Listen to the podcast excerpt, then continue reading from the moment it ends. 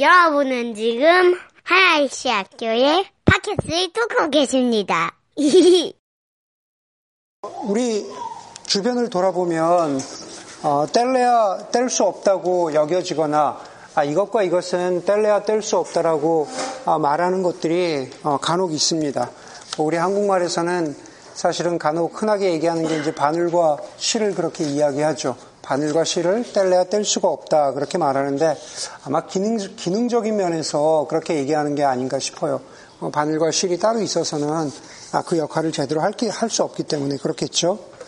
어, 뗄래야 뗄 수 없는 것에 대해서 이렇게 생각하면서 그, 뭐 예를 들면 그 가수들 중에 듀엣이 있잖아요. 그래서 듀엣 중에 아, 여러분들이 알만한 뗄래야 뗄 수 없는 그런 어, 환상의 어, 하모니를 이루는 듀엣이 누가 있을까 생각하는데 모르겠는 거예요. 제가 생각나는 건 사이먼 앤 가펑클 뿐이 없는 거예요. 네, 여기는 모르고 여기 두 사람은 알아요.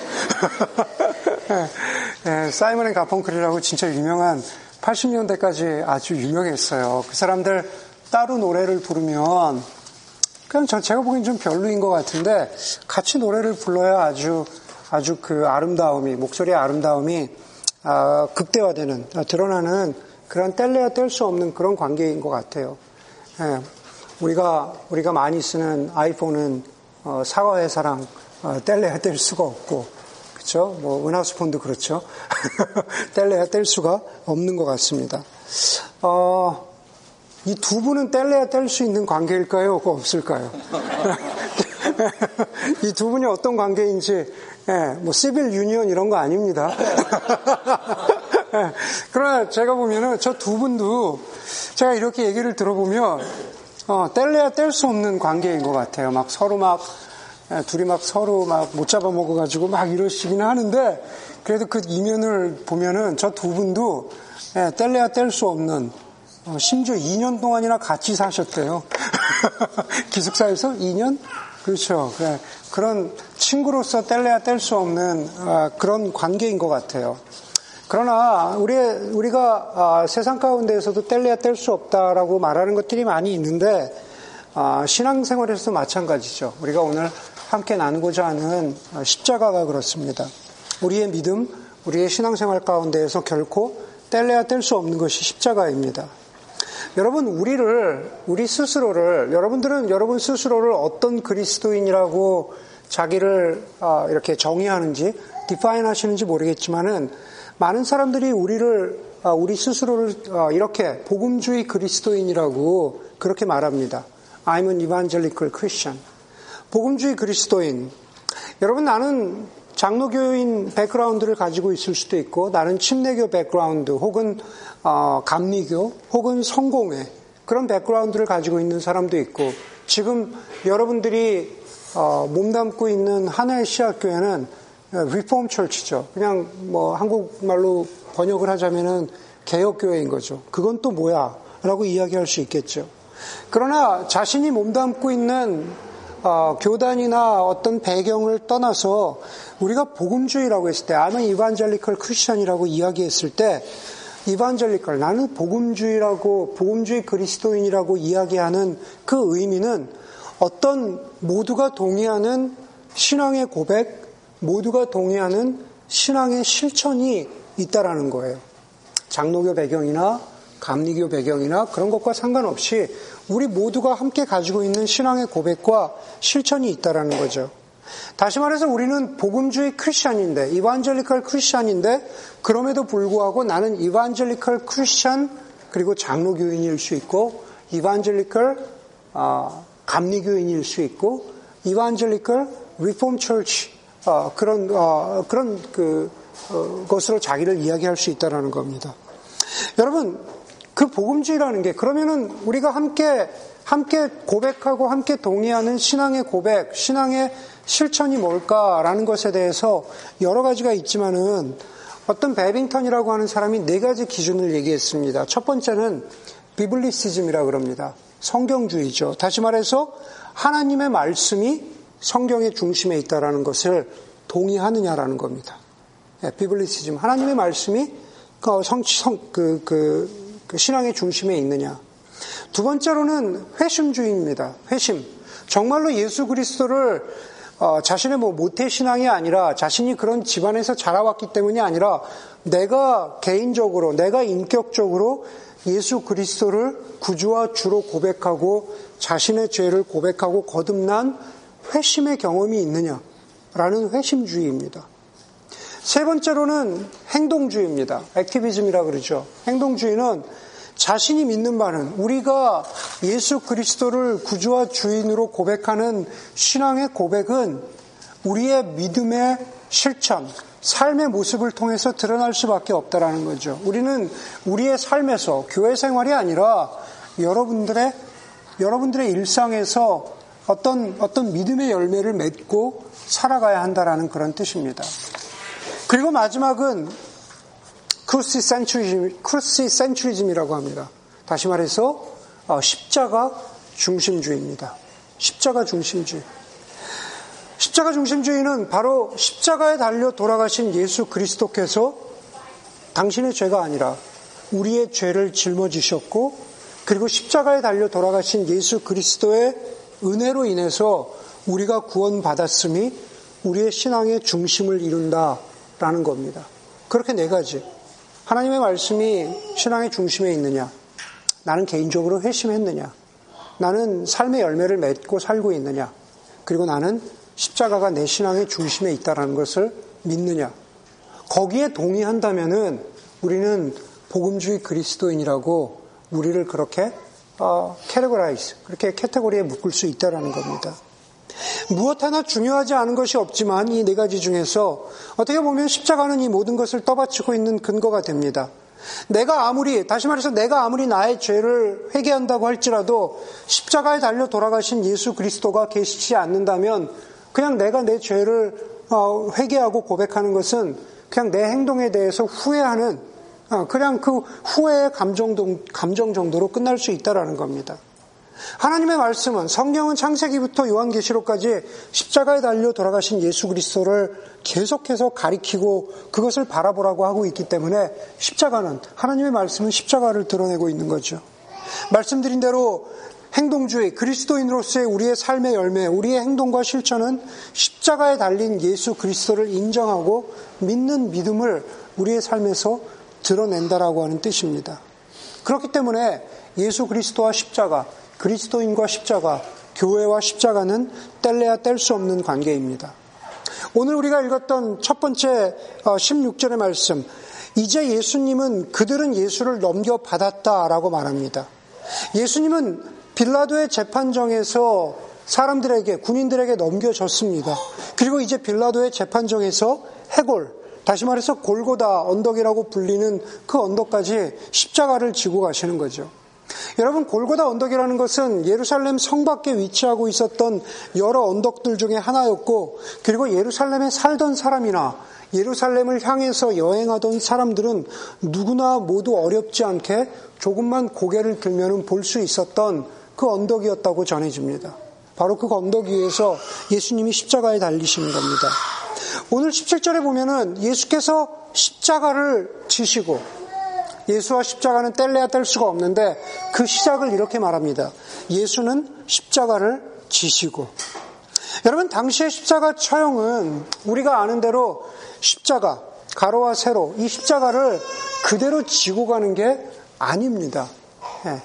원래 십자가에서 긴 세로 부분, 그쵸? 이 세로 부분은 십자가 처형을 당하는 그, 그 처형의 위치에 놓여 있고, 실제로 죄수가 지고 가는 것은 십자가의 가로 부분, 가로 있죠? 네, 가로 부분을 지고, 어, 그, 그 세로가 놓여 있는 그 처형의 자리까지 가는 게 어, 십자가 어, 처형 방식이었다고 어, 그렇게 역사는 기록하고 있습니다.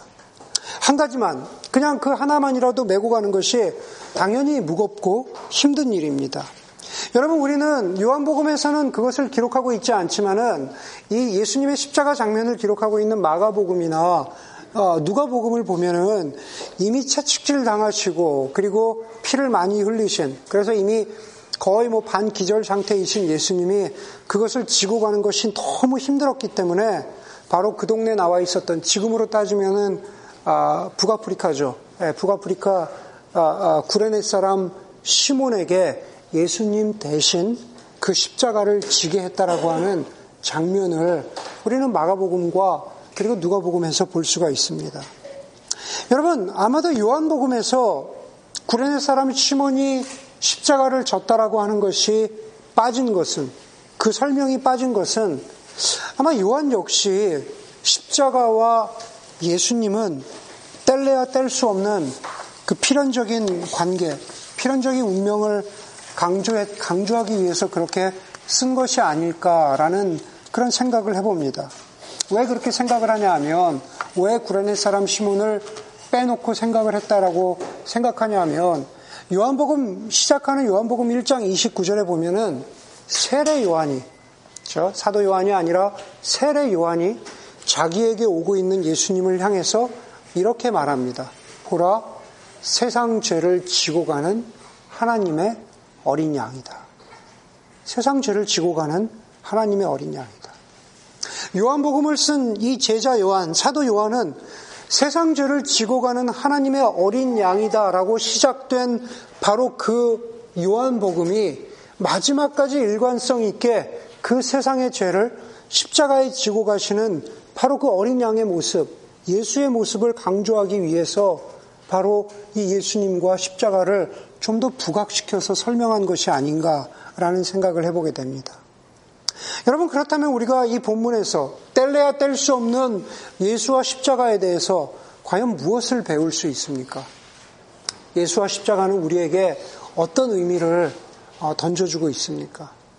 본문을 묵상하면 묵상할수록 여러 가지 이야기를 할 수 있겠지만 그러나 오늘, 오늘 저는 여러분들과 두 가지를 함께 나누려고 합니다. 첫 번째로는 예수 그리스도께서 지고 가셨던 못 박히신 십자가는 바로 희생과 순종의 상징이라는 겁니다. 십자가는 희생과 순, 순종의 상징이라는 겁니다. 여러분, 요한복음을 시작하면서 요한복음을 설명하는, 요한복음이라는 책을 설명하는 그 타이틀이 The Book of Signs 라는 말씀을 드렸습니다. 이적의 책, 표적의 책, 뭐 기적의 책이라는 거죠. 요한복음은 book of sign입니다. 다시 말해서 가나의 혼인잔치로부터 시작해서 38년 된 병자를 고치신 것, 오병이어 사건을 일으키, 어, 오병이어의 기적을 베푸신 것, 실로암 연못에서 눈을 뜨지 못하는 그, 그 맹인을 눈에 눈을 띄게 해주신 것, 이 모든 것들이 of sign이죠. 네, 기적의 증거입니다. 그리고 이 모든 기적들, the book of sign의 마지막에 바로 십자가가 있습니다. 십자가가요?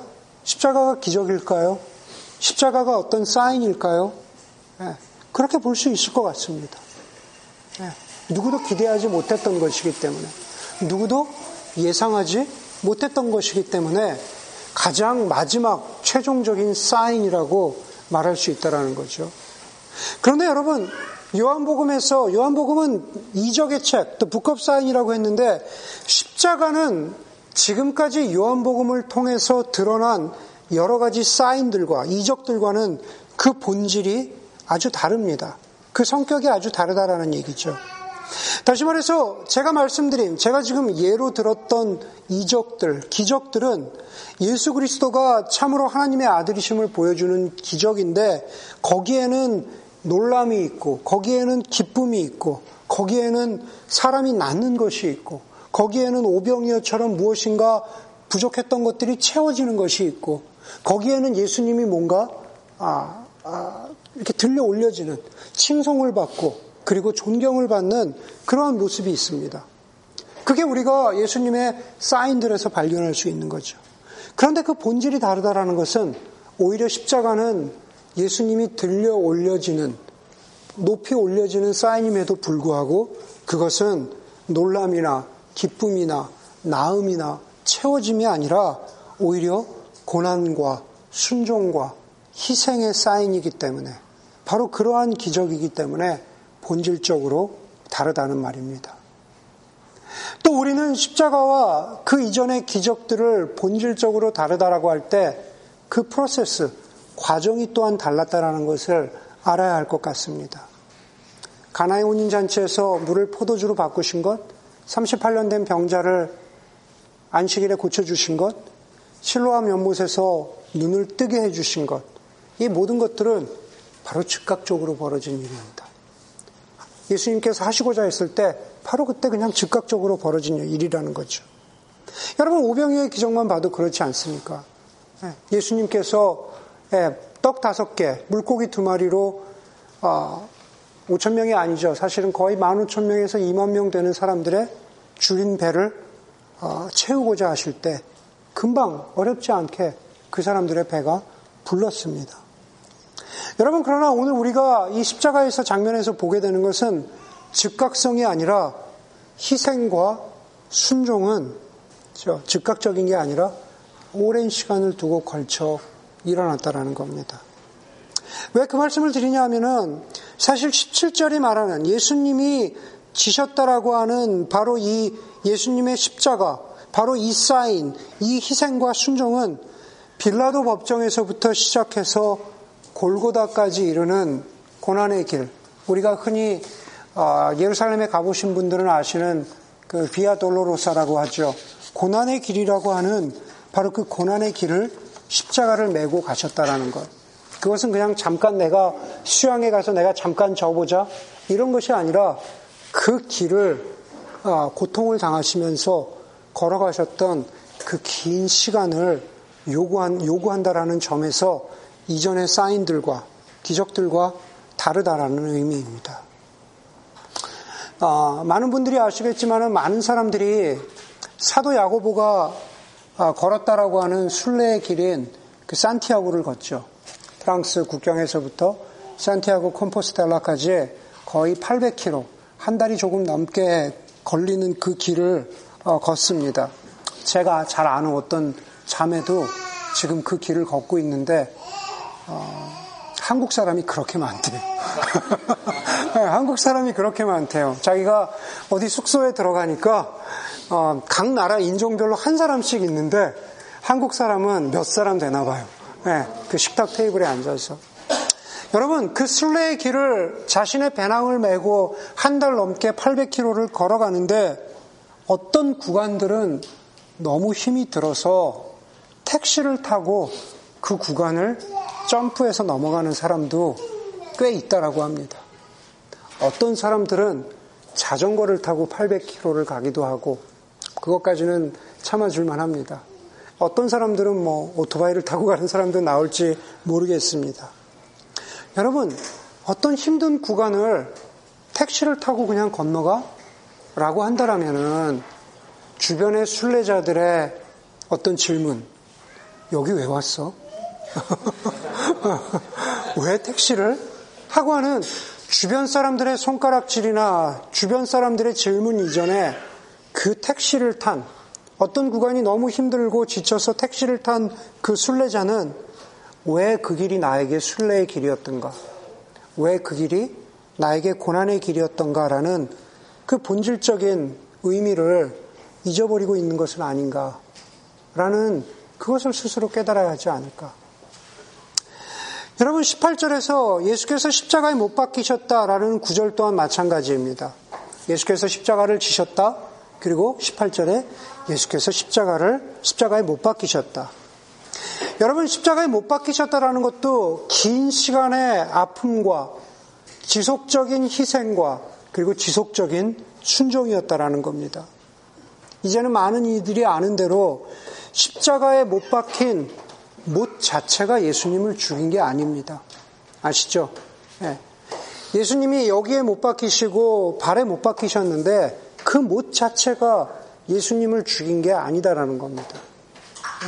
예. 예수님이 못 박히셔서 달리시면서 어, 의학적으로는 뭐 깊이 설명할 수는 없지만은 그러나 그 자세 때문에 한 번 숨을 들이쉬고 한 번 숨을 내쉴 때마다 온 몸을 아, 이용해서 고통스럽게 자신을 끌어올리고 당기고 했어야 했던 그 고통들이 결국은 예수님의 모든 에너지를 아, 뽑아간 것이고 그리고 그것은 그냥 단순히 못이 박히는 물론 그 순간적인 고통도 너무 아픈 것이지만 그 순간의 고통이 아니라 지속적인 고통이 예수님을 죽음으로 이끌어간 것입니다.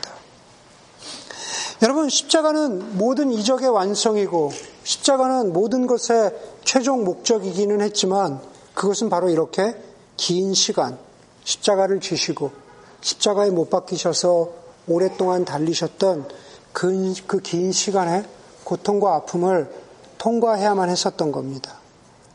앞서의 기적들이 일시적인 사건이고, 앞서의 기적들이 영원할 수 없는 것이라면, 그렇죠?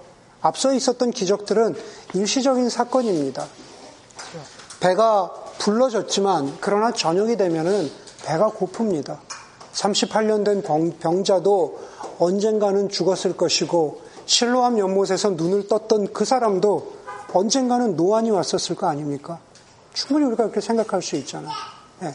그러나 예수님의 십자가 사건이 이루신 것은 그 십자가의 의미는 영원하고 지속적이고 변하지 않는다라는 거죠. 예수님이 십자가에 이루신 것은 영원합니다. 한 번에 이루어졌지만 그 효력은 영적인 효력은 효력은 영원했다라는 거죠. 여러분 이 십자가는 바로 예수 그리스도의 희생과 순종을 통해서만 가능했었습니다. 히브리서 5장 8절에 보니까 예수 그리스도는 하나님의 아들이었지만 고난을 당하심으로써 순종을 배우셨다라고 했습니다. 여러분, 예수님께서 하나님의 아들로 이 땅에 오신 게 순종을 배워, 배워 가셨고, 33년을 살아가셨던 그 인생 자체가 하나님의 뜻에 자신의 뜻을 맞추는 순종이었지만, 그러나 가장 마지막 순종, 십자가를 지시고, 그리고 십자가에 달리셨다라는 바로 그 고난을 통해서 순종의 끝, 바로 순종이 무엇인지를 그가 하나님의 아들이셨지만 고난을 통해서 순종을 배우셨다라고 성경은 말하고 있습니다. 다른 기적이 아니라 능력이 아니라 바로 고난을 통해서 세상을 구원하신 거죠. 여러분, 우리의 구원이나 우리의 신앙은 바로 이렇게 희생과 고난의 십자가에서 비롯된다라는 것을 우리가 잊지 말아야 합니다. 누군가의 진정한 희생이나 누군가의 어떤 고난 당함으로 말미암아서 지금의 나, 현재의 나가 가능했다라는 것을 기억하는 사람은 결코 교만하거나 삐뚤어지지 않는 것처럼 마치 부모님의 희생과 고난을 마음속 깊이 새기는 자식들이 그렇게 크게 빗나가지 않는 것처럼 예수 그리스도의 고난과 희생을 기억하는 사람은 정말로 신앙의 본질이 무엇인지를 잊지 않는 사람인 것입니다. 그리고 거기서 한 발자국 더 나아가자면 우리의 삶 가운데에서 어떤 면에서 고난, 고난, 고난, 고난 같다. 어떤 면에서 참 고통스럽다. 어렵고 힘들다라고 하는 그 시간들을 지내고 계시는 분들이, 지나가고 있는 분들이 계시다면 우리가 그 시간이 얼마만큼 걸릴지 모르지만 우리도 예수님과 마찬가지로 일정의 시간을, 우리에게 허락된 시간들을 통과해야만 하는 때도 있다라는 것을 기억할 수 있기를 바랍니다. 한 개인의 한 개인으로서 그리스도인이나 혹은 그리스도인들의 모임인 교회는 소위 이야기하는 커다란 어떤 기적, 건물, 프로젝트, 세상에 보여주는 그 무엇, 그런 것이 아니라 바로 예수님이 십자가에서 보여주신 고난과 희생과 순종을 회복해야 한다는 겁니다. 교회는 교회대로, 개인은 개인대로, 우리가 털을 내리고 살아가는 이 땅 가운데에서, 이 세상 가운데에서 정말로 그리스도인들에게 바라시는 것은, 교회에게 바라시는 것은 희생과 고난과 순종이라는 것을 기억하는 여러분들이 되기를 바랍니다. 두 번째로 여러분들과 나누고 싶은 것은 예수께서 달리신 십자가는 고난과 희생과 순종의 상징일 뿐만 아니라 희망의 상징이라는 거죠. 희망의 상징입니다. 조셉 그 파이퍼라고 하는 사람은 자신의 책 희망의 역사에서 희망을 이렇게 정의하고 있습니다. 내가 기대하는 것이 선한 것일 때 나는 그것을 희망이라고 부른다. 그렇죠. 네. 여러분들 한번 생각해 보세요. 여러분들이 기대하는 것이 네, 선한 것이 아니라 악한 것이면 여러분들 그것을 희망이라고 부르지 않는다라는 것이죠. 내가 기대하는 것이 선하고 좋은 것일 때 우리는 그것을 희망이라고 부릅니다. 여러분, 우리는 십자가가 고통과 아픔과 희생의 그리고 순종의 상징이라고 말씀드렸는데, 과연 어떻게 우리가 십자가에서 희망을 기대할 수 있을까? 희망을 기대할 수 있을까? 제가 아, 산에 산에 이렇게 다니다가 보면은 산에서 사람이 많이 다니지 않는 그 트레일들을 다니다가 제가 길을 잃어버릴 때가 아주 간혹 있습니다. 자주는 아닌데 간혹 잃어버릴 때가 있습니다. 그럴 때 산에 간 저뿐만이 아니라 대부분의 사람들이 산에서 어, 혹은 뭐 사막에서 어, 길을 잃어버리면 가장 첫 번째로 해야 되는 게 뭘까요? 길을 잃어버리면 어, 순간 당황하게 되면 가장 좋은 방법은 거꾸로 돌아가는 게 내가 아는 확실히 여겨지는 길까지 돌아가는 게 그것이 그, 그 번째 안전한 길이지만 그러나 대부분의 사람들이 하는 것은 바로 길을 잃어버렸을 때 다른 사람이 다닌 흔적을 찾는 거죠.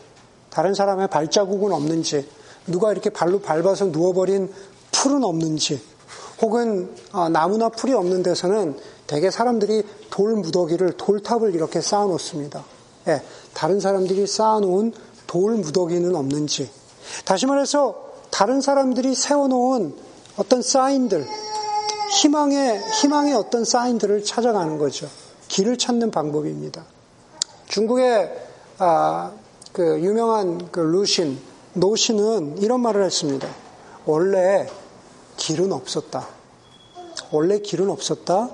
사람들이 다니기 시작하면서 길이 되었다라는 말을 남겼습니다. 네. 여러분, 원래 길은 없었습니다. 사람이 다니기 시작하면서 길이 생긴 것이죠. 주님이 십자가를 메고 걸어가신 고난의 길, 희생의 길, 비아 돌로로사는 그 이전에 누구도 걸었던 길이 아닙니다. 그러나 그 고난의 길을 사람이신 예수 그리스도께서 걸으심으로 말미암아서 그 첫 번째 고난의 길을 발걸음을 떼심으로 말미암아서 그 길이 고통스러웠지만 그러나 그 길과 그 길에 메고 가신 십자가가 우리에게 선함을 보여주었고 희망이 되어 주었다라고 오늘 말씀을 기록하고 있습니다. 어떻게요? 19절과 20절입니다. 19절과 20절에 보니까는 빌라도는 또한 명패도 써서 십자가에 붙였다. 그 명패에는 유대인의 왕 나사렛 사람 예수라고 썼다. 예수께서 십자가에 달리신 곳은 도성에서 가까움으로 많은 사람이 많은 유대 사람이 이 명패를 읽었다. 그것은 히브리 말과 로마 말과 그리스 말로 적혀 있었다라고 말합니다. 여러분 당시 십자가 처형을 받던 사람은 그 십자가를 매는 그 처음 순간부터 자신의 앞에나 자신의 목에 자신의 죄목을 붙이고 가는 그 사인을 명패를 붙이는 게 관습이었습니다. 그렇기 때문에 19절부터 읽자면 예수 그리 빌라도는 또한 명패도 써서라고 하는 이것은 예수님이 빌라도가 아, 예수님이 비아돌로로사 고난의 길이 시작되는 바로 빌라도의 법정에서부터 이미 그 명패를 나는 나사렛 사람 아, 유대인의 왕 나사렛 사람 예수라고 하는 그 명패를 골고다 언덕에 가서 거기에 붙인 것이 아니라 이미 처음부터 그 명패를 그 법정에서부터 자신의 목에 걸고 갔다라는 게 그것이 아, 좀더 설득력 있는 해석입니다. 그리고 그 명패에는 그 명패에는 유대인의 왕 나사렛 사람 예수라고 쓰여져 있었는데 그것을 당시 예루살렘에 있었던 최소한 예수를 보았던 모든 사람은 그것을 읽을 수 있었습니다. 왜냐하면 그 명패는 히브리 말 혹은 예수님 당시에 아람 말, 아람 언어, 두 번째로는 어, 당시 로마 제국의 언어였던 라틴어, 그리고 세 번째로는 그 당시 전 세계를 통용하던 가장 보편적인 언어였던 그리스 말, 헬라어로 쓰여져 있었기 때문에 대부분의 사람은 그 명패가 쓰여진 의미를 우리가 아, 그, 그 당시의 사람들이 알 수 있었다라는 거죠. 그런데 그 명패에 쓰여진 게 중요하죠. 고난과 희생의 십자가를 통해서 세상에 분명하게 드러난 것은 누구나 읽을 수 있고 누구나 알 수 있는 바로 그 말, 예수가 왕이다라고 하는 진리죠. 예수는 왕이시다. 바로 예수가 왕이시다라고 하는 것이 십자가가 역설적으로 선한 희망의 근거가 된다라는 말입니다.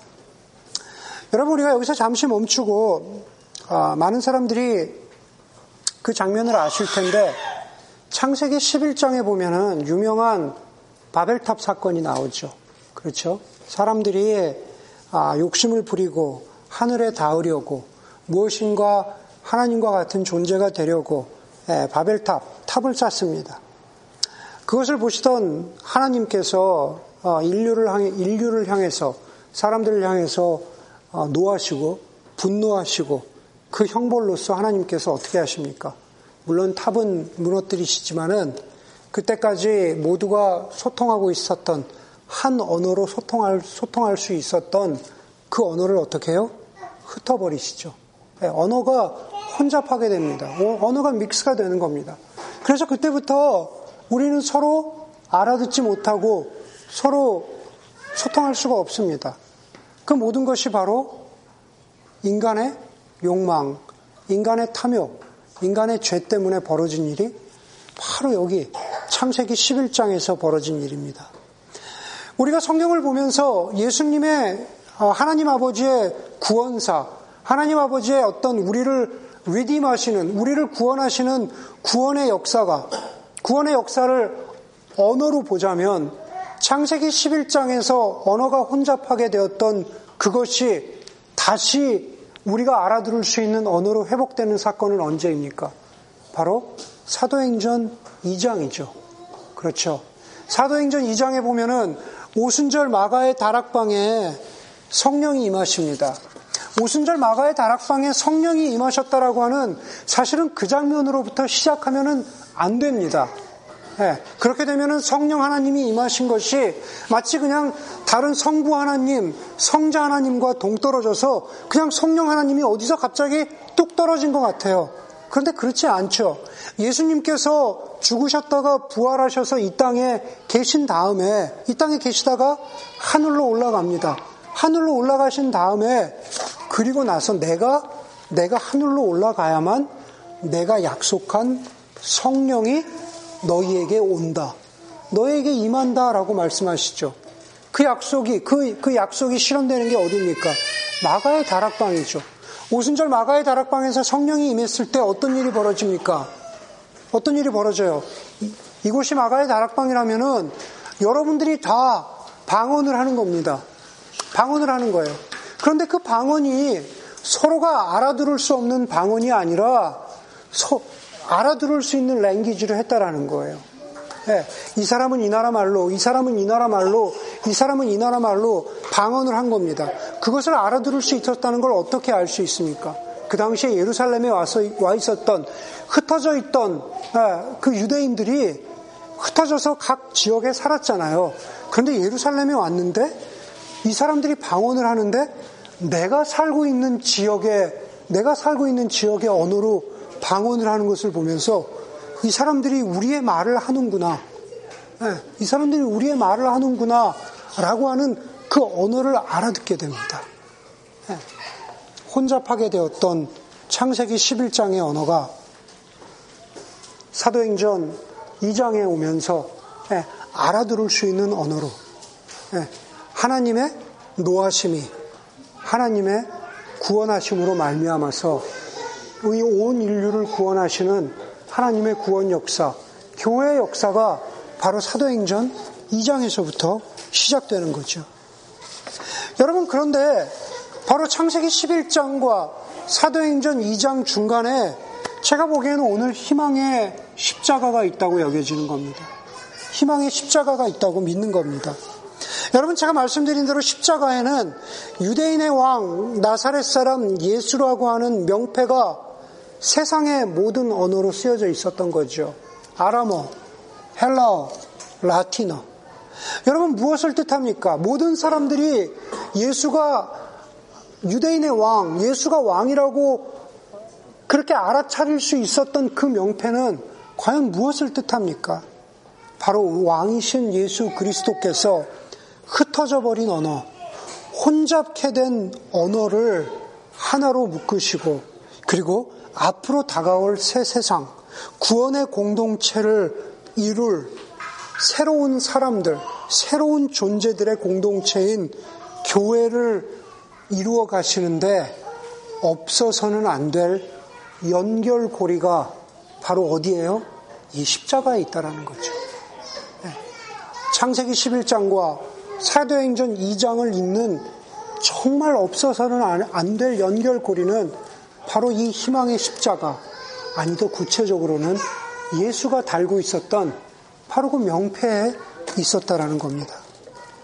그러므로 십자가가 희망의 상징이 된다면 그렇다면은 바로 그것 때문에 우리가 예수를 의지하고 좌절하지 않고 살아갈 이유를 찾게 된다라는 거죠. 그리고 바로 그 선한 희망의 십자가를 믿는 우리들은 한 발짝 한 발자국 더 나아가서 어찌 보면은 우리의 삶에 우리의 우리의 아이덴티티로 우리의 목에 예수 그리스도께서 내가 유대인의 왕이다라고 하는 명패를 붙이셨던 것처럼 우리에게도 우리 그리스도인들에게도 예수님은 우리에게 어쩌면 그런 사인을 붙이라고 말씀하시는지도 몰라요. 여기에 예수 그리스도는 하나님의 왕이시라고 하는 그 명패를 그 사인을 붙이고 살아가라고 하는 그 부탁을 오늘 희망의 십자가의 메시지를 통해서 주고 계시는 것은 아닌가라는 생각을 해보게 됩니다. 여러분 말씀을 마치도록 하겠습니다. 우리는 우리를 위해서 희생과 순종의 십자가를 지신 예수의 죽으심을 기억하는 그러한 그리스도인과 교회가 되기를 바랍니다. 또 희망의 십자가, 그 십자가 위에서 세상이 볼 수 있도록 선포되시고 선언되신 왕 되신 예수를 기대하면서 우리의 삶에 그 예수를 기꺼이 드러내는 명패를 붙이고 예수 그리스도를 주인으로 고백하는 그러한 삶을 살아가는 여러분 모두가 되기를 주님의 이름으로 간절히 소원합니다.